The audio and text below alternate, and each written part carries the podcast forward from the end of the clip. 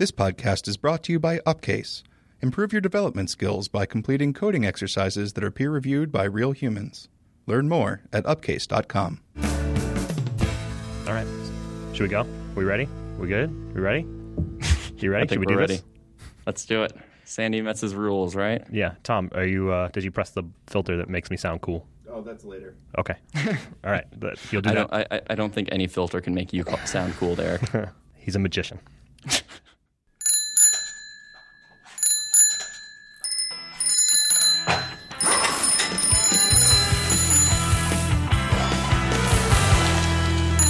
Sean. All right. Hi, Derek. How you doing? Good. Uh, the Bike Shed, Yes. episode one. Yes. It is a podcast about development and things related to development. I hear. Yeah, that's the plan. So uh, our loose plan is that we're just going to talk about the work that we do here at ThoughtBot and bring on some ThoughtBot and non-ThoughtBot guests when appropriate, and uh, just chat about development topics. Today we had planned Sandi Metz's rules because you and I both worked on a project about a year ago, year and a half ago maybe, where we followed these things pretty uh, religiously, right? Yeah. Uh, I believe we made them golden rules. Right, right, and that that was part of an experiment, right, to see what do these rules feel like if we keep following them. Yeah. So we should probably first, uh, for people who aren't familiar with them, explain what they are. Yeah, so we followed we, we followed these on a project pretty religiously. We made them golden rules and said that we will follow these basically at all costs unless you can make a very good case not to, which is actually what she stated on the podcast uh, originally. Yeah. Stepping back, I think a lot of people hear like, "Oh, here's some rules for programming," and they start to freak out, right? Yeah. Definitely calling them guidelines would be a better start. Sure, but I think I think calling them rules kind of made it more like we're going to follow these. Yeah. at least on this project, right? At least uh, on this experiment that we were doing. And I think a lot of people have the reaction of like, oh, those rules are for like junior developers or whatever. I know what I'm doing. And I, I actually found it really instructive to try and follow the rules or, you know, as you might say, the guidelines. Yeah, no, and I'd agree. I think we probably took it a little bit too far, but that's I guess that is the point of the experiment. But let's uh Yeah, what are the rules, right? They are. Yeah, so rule number one: classes can be no longer than 100 lines of code. Methods can be uh, no longer than five lines of code. Uh, method parameters can be no more than four, and hash options all count. And controllers can only have one object, so only one instance variable that goes to the view. Yeah. So I did my homework. I listened to the podcast. She said Okay. uh, this was her, she stated the rules originally on the Ruby Rogues podcast uh, when they were talking about her book, Practical Object Oriented Design on Rails, I think, or Ruby. I don't remember. But it's a fantastic book. If you haven't read it already, everybody should go out and, and read it. It's fantastic. But she listed these rules on that podcast, and she said the, the fourth and fifth rules were your controller can only instantiate one object to do whatever it needs to get done. And the fifth rule was your view can only know about one instance variable. So I guess you could say that those are kind of related, right? If you can only instantiate one object, it kind of has to be your instance variable Right. or some property on that object, perhaps. Okay, so let's look at these. I guess should we just take them one by one? Yeah, I think that's all right. What, like what are what were our experiences with them? So the first one was your class can be no longer than 100 lines of code. So that one I feel like was pretty easy for us for the most part, right? Yeah, um, I think at least in the way we develop, it's almost not even worth having because if you've got a class that's ever going to be longer than 100 lines, period, you probably have a good reason for it. Just because it's so rare to have a class that long. Sure. The one the one place I do remember we had some difficulties was in the user class, which is a typical target for behavior and God class status, right? Sure, absolutely. And we had some problems where if you looked at that class, it was probably I don't know, 60, 70 lines, but we also had a couple modules in there that were just include some behavior, basically. yeah, uh, I mean, I mean, that was also just most of those lines were has many's. Right. Yeah. There was a lot of like so many associations and things like that. And what it did cause me to do is like when we started getting near 100, I would actually do the math of like what's actually in these modules and plus what's in the class because the Right. modules weren't used anywhere else. They were just used for separation, which I didn't really like. But There was one or two that were used also. I remember, I do remember we cut out the ones that were only used once. We inlined them. right. So what that forced me to do, one of the things that really forced me to do was invert a lot of associations. Like a lot of times you just put something on your user because you're thinking about it and you're like, oh, user, it has many posts. And uh, so clearly users should have posts. But in reality, for many use cases, you can just as easily say post for user and pass in a user. And um, so we did that several times, and I felt really great about that. I felt like that really slimmed down the user class, and there was no real reason to access it via the user user instance itself. Well, in many there instances. is there is one reason though, right? Because associations give you more than just data access. They also give you cleanup when you delete one. And that did end up biting us. We didn't have anywhere through the UI that users would get deleted, but somebody did go into the console and manually do it, and then we got a bunch of orphaned records. This is true. I do remember that. Yeah, we hadn't. I, I think that's like a larger problem. Is a, lo- a lot of times when you create associations on objects, you don't necessarily think through the deletion circumstances, and you're like, oh, when we add delete, we'll come back here and we'll add the appropriate uh, destroy callbacks or whatever. Right. That's definitely just one of the nice little. It's very ra- rare that Rails kind of has your back. I feel like it tends to sneak up on you more often. But you know, assuming that you have a not null constraint on the uh, on the foreign key, because that's the default strategy it'll do is null out the key. It won't delete the other object, and then that will fail, and the whole transaction will fail. Right. So that not null constraint is key. Yes. Okay, so that's one area I had I had forgotten about that bug that you mentioned. So that's interesting. In general, I'm always I, I at this point after the experience on that application basically taught me to invert the relationships um, unless you have a good reason not to do so. And Yeah. deletion, I guess, might be a good reason to consider not doing it, depending on what needs to happen when you delete the associated record. User just always, I think, from the beginning of a project, you always have to be sort of vigilant of user. You will remain small. Right. There's the user and there's the thing the application does, and that's typically it. So like if if it's a blog engine, then- then user and post are your two things you're really that are magnets for behavior that might not necessarily belong belong there if you really thought about it. Yeah. I've always felt like when it comes to user, you sort of have a choice between either user is going to know about basically everything else in the system, just even if it's only because there's a, a data association there, or everything else is going to know about user. And I feel like the latter is almost always the better choice because other than authentication logic, fundamentally what a user is changes a lot less than what everything else in the system is. It's also more intrinsic to the thing, right? Like it doesn't make sense necessarily to have a post that doesn't belong to a user. Like a, a post has to be made by somebody. So it might as well know about the user that's making the post. Whereas a user can exist without posts. Like it doesn't, Right. the, the user has a name and an email address and um, things like that, but doesn't have to have posts. But a post, for the most part, has to have a user. So should we go on to number two? Yeah, number two was uh, your methods can be no longer than five lines of code. And this one I feel like gets a little tricky for us because we also don't allow ternary statements. That's another one of our rules that we layer on top, right? Yep. And we could talk about that a little bit. But so five lines, if you're not using ternaries, if you have conditional logic, that gives you an if, do something, else, do something else, end. That's five lines. That's all you get if you have conditional in the in the method. And I do think I've heard some people say that you don't. That I've heard some people not include the else and the end in those five lines, but we definitely did. Yes, definitely. I liked, I loved it. I thought that was great. It helped. It, there were lots of little private methods because of that. So you would say if call this private method, else call this other private method. It worked out for the most part. There were places where I think we had six lines or seven lines, but for the most part, we did five. I remember even having arguments with Caleb or Goose about about whether or not if you broke a hash up over multiple lines for formatting reasons, whether that hash counted as Right. like five lines all of a sudden. Um, so interesting uh, little arguments about that, and we tried really hard to be like that hash counts as five lines. We followed it in tests too. Oh yeah, we followed these rules and tests, which I think was the, like the only thing about this experiment. I would look back and be like, we should have never done that. Yeah, no, that was a terrible idea. Especially feature tests are allowed to be long. That is their job. Right. It, it did it did result in a lot of nice page object type things, type of refactorings. I feel like that worked really well. Like we Yeah. found ways to build expectations into a call on a page object. You could say one line of code and get a nice expectation out of it, and have it read really well to the end user, or Yeah. to the sorry to the developer. And I felt like those were really nice, but at the same time, like if I wanted to have like the setup in particular is really expensive for feature specs. If I want a feature spec to be ten lines, then it's going to be ten lines. Damn it.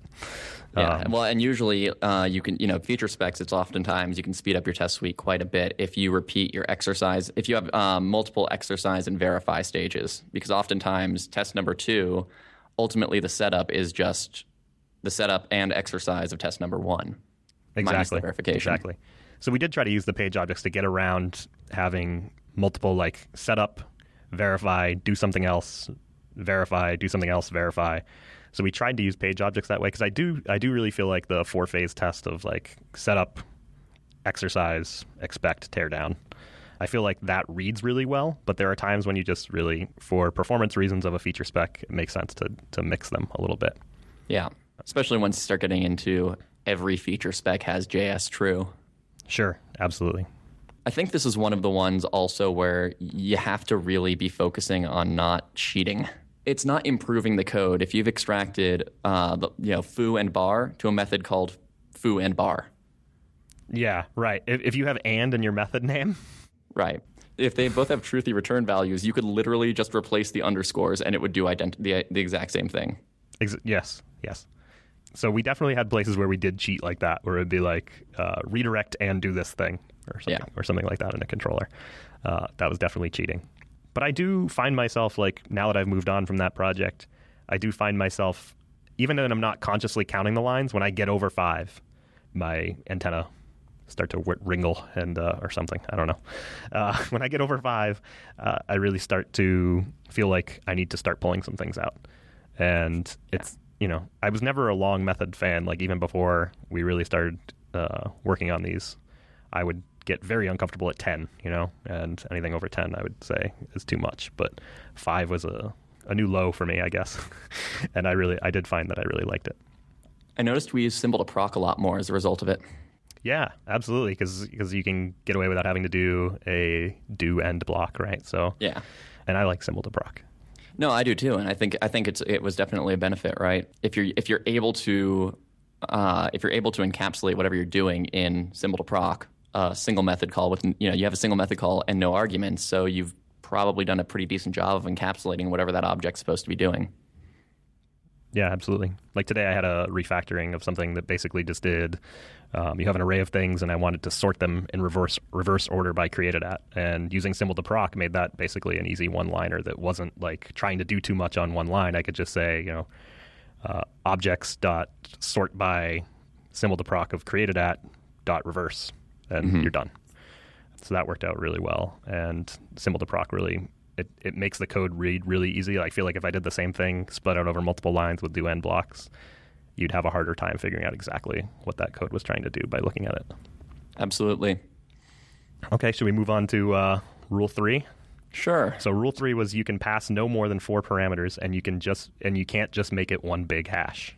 Of course, the last the, the qualifier now is pretty irrelevant since we have keyword arguments. Yeah, which are really just one big hash. Well, sure, but nobody sees them as hashes anymore. They look an awful lot like hashes. They do. Okay. Uh, more than four method parameters is not something that's common for me. Before, than- with or without the rule. more than two is not common for me. Three makes me uncomfortable. So there were places again we tried to follow this like everywhere we possibly could. So like in the simple form helper for um, like those drop down select boxes, like the, the helper name is is escaping me now, but basically those things take a ton of options.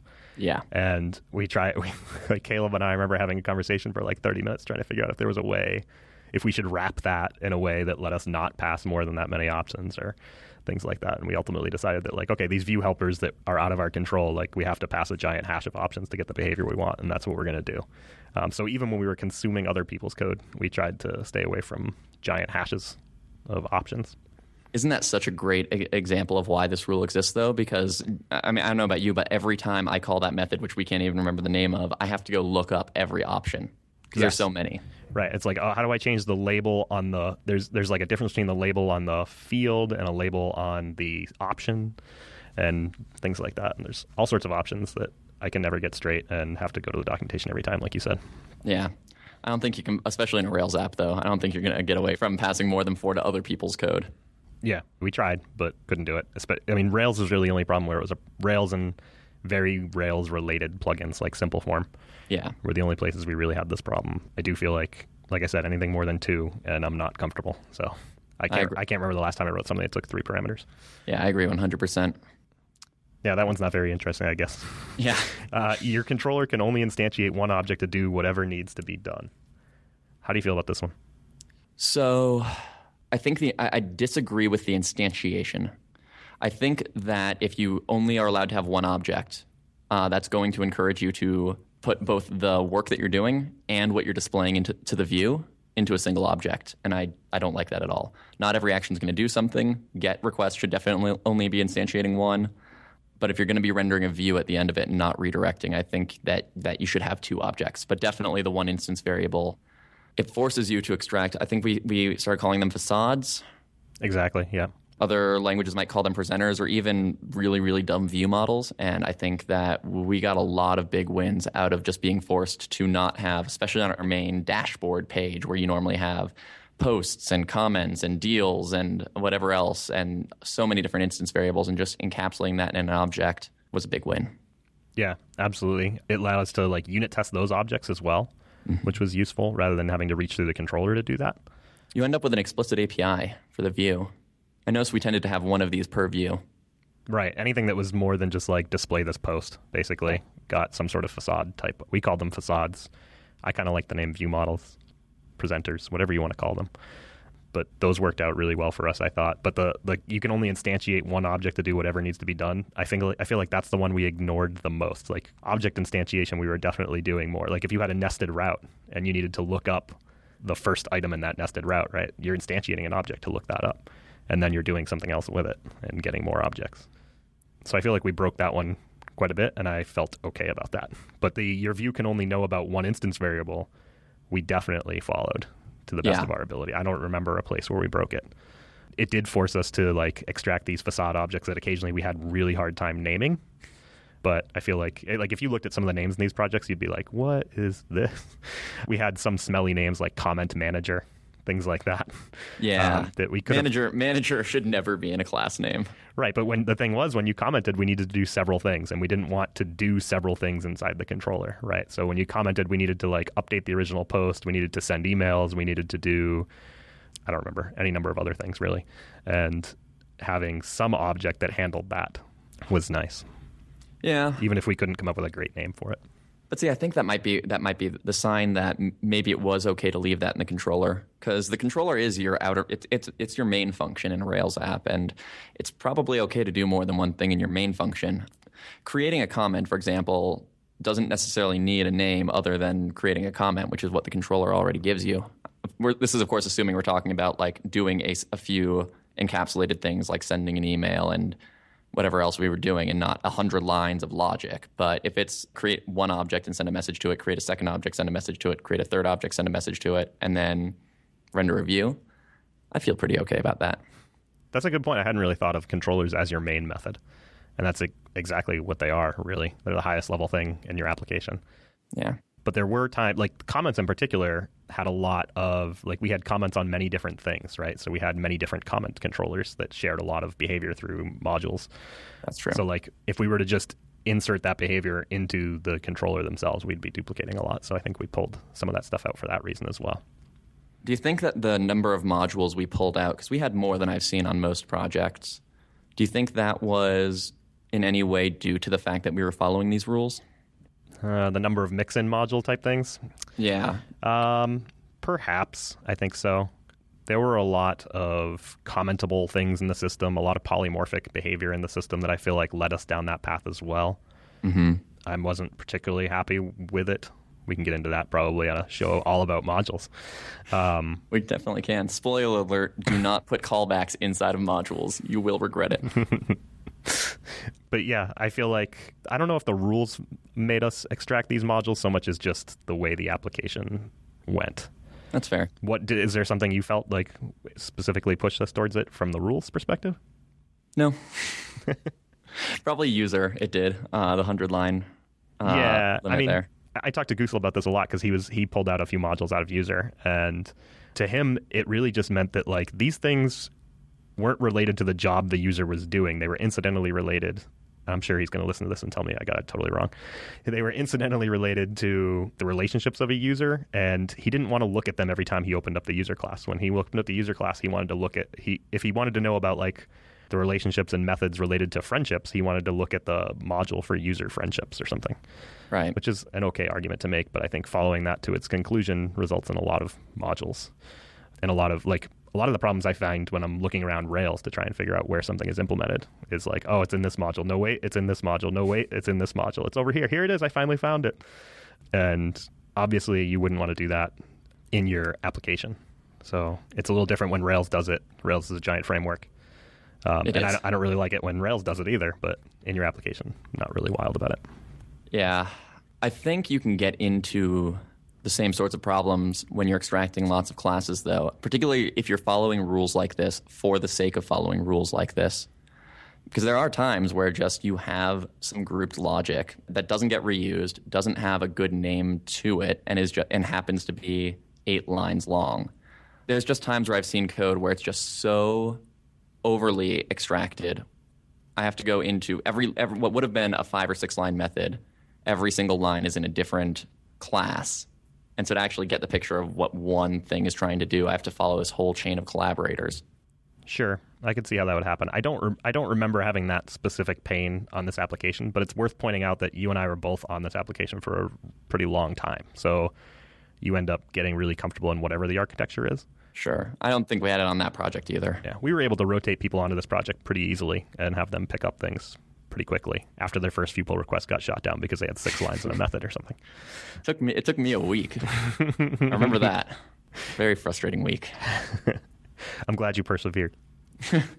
so, like earlier, we talked about some other rules that we follow. I feel like we follow these rules pretty consistently on all projects, which would be like two rules I definitely, every time I'm on a client project, I find people fighting against are I will tell them no ternaries and I will tell them no postfix conditionals. So, no like do this if this or mm-hmm. do this i unless this in a single line. And those are rules that I definitely follow basically everywhere. I can't remember not following them. And these are not Sandi's rules, but they do lead to like having like we discussed earlier, now I've got my if else is now five lines already. Yeah, your conditionals are painful. Right. And I really like that. The conditionals should be painful, right? And also like when you're looking for a bug in a code, a block conditional calls your attention. It says, what's going on in this block over here? Oh, look, an if versus, you know, as Joe Ferris calls them, if surprises, which are at the end of a line, or a ternary, which is just like this harmless looking single line. Um, and you don't necessarily notice that they're conditional. So those are like two rules that I would definitely throw onto these five as something Yeah. that if people want to experiment with some rules, try these. Try all of these. How do you find yourself following up on these Sandi Metz rules now that we're no longer on projects that treat them as, you know, golden rules? Uh, I mean, I'm not opposed to small code. Definitely, the one that I've noticed change the most is the controller one one instance variable per view. I don't think I did that before this project, but I definitely do it everywhere, and I, I've I've not felt pain from it. Yeah, that is absolutely the same thing for me. That is the that is the one that's had the most lasting impact on me. It's like uh, let's let's try and sum all these instance variables I'm setting up into some object that can encapsulate all this behavior that I can unit test very comfortably. And then I can also test my controllers if that's what I want to do pretty easily because I'm talking about stubbing out this one object rather than, you know, the five calls that set up these five instance variables Right. for me. We definitely cheat though every application because we actually have two. Current, Current user, user. Absolutely. Uh, current user is a big global that uh, everybody gets. Yeah, I mean, you could get around that by passing current user into the facade or presenter or whatever you want to call it, view model. You could pass that in and it could just be a property you access. Sure, Like that, But then but- ev- every every page, right in the header, you need the current user. So every facade would have to have it. Sure. Yes. Every, so you'd have to have a facade. Then you'd have to have a facade for every single action that Yeah. contained current user and whatever you were doing. So sorry, current user just needs to be global.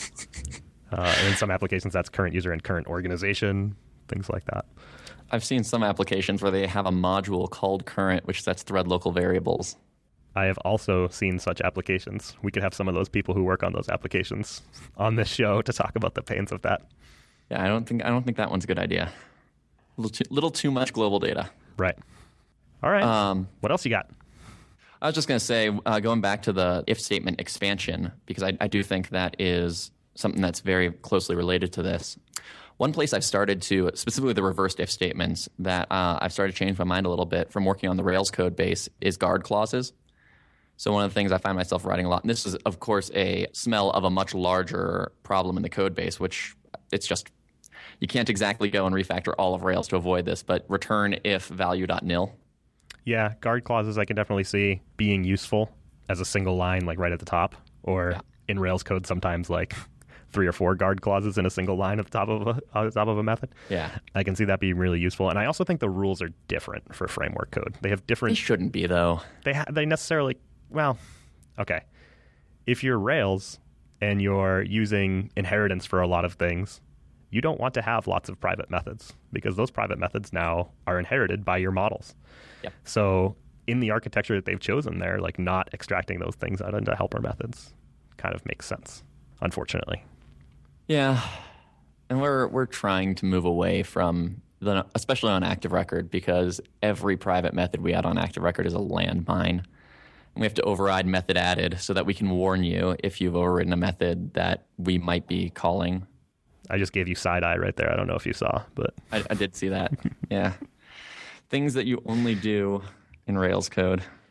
Right. So maybe the rules are a little different for framework code or specifically Rails framework code.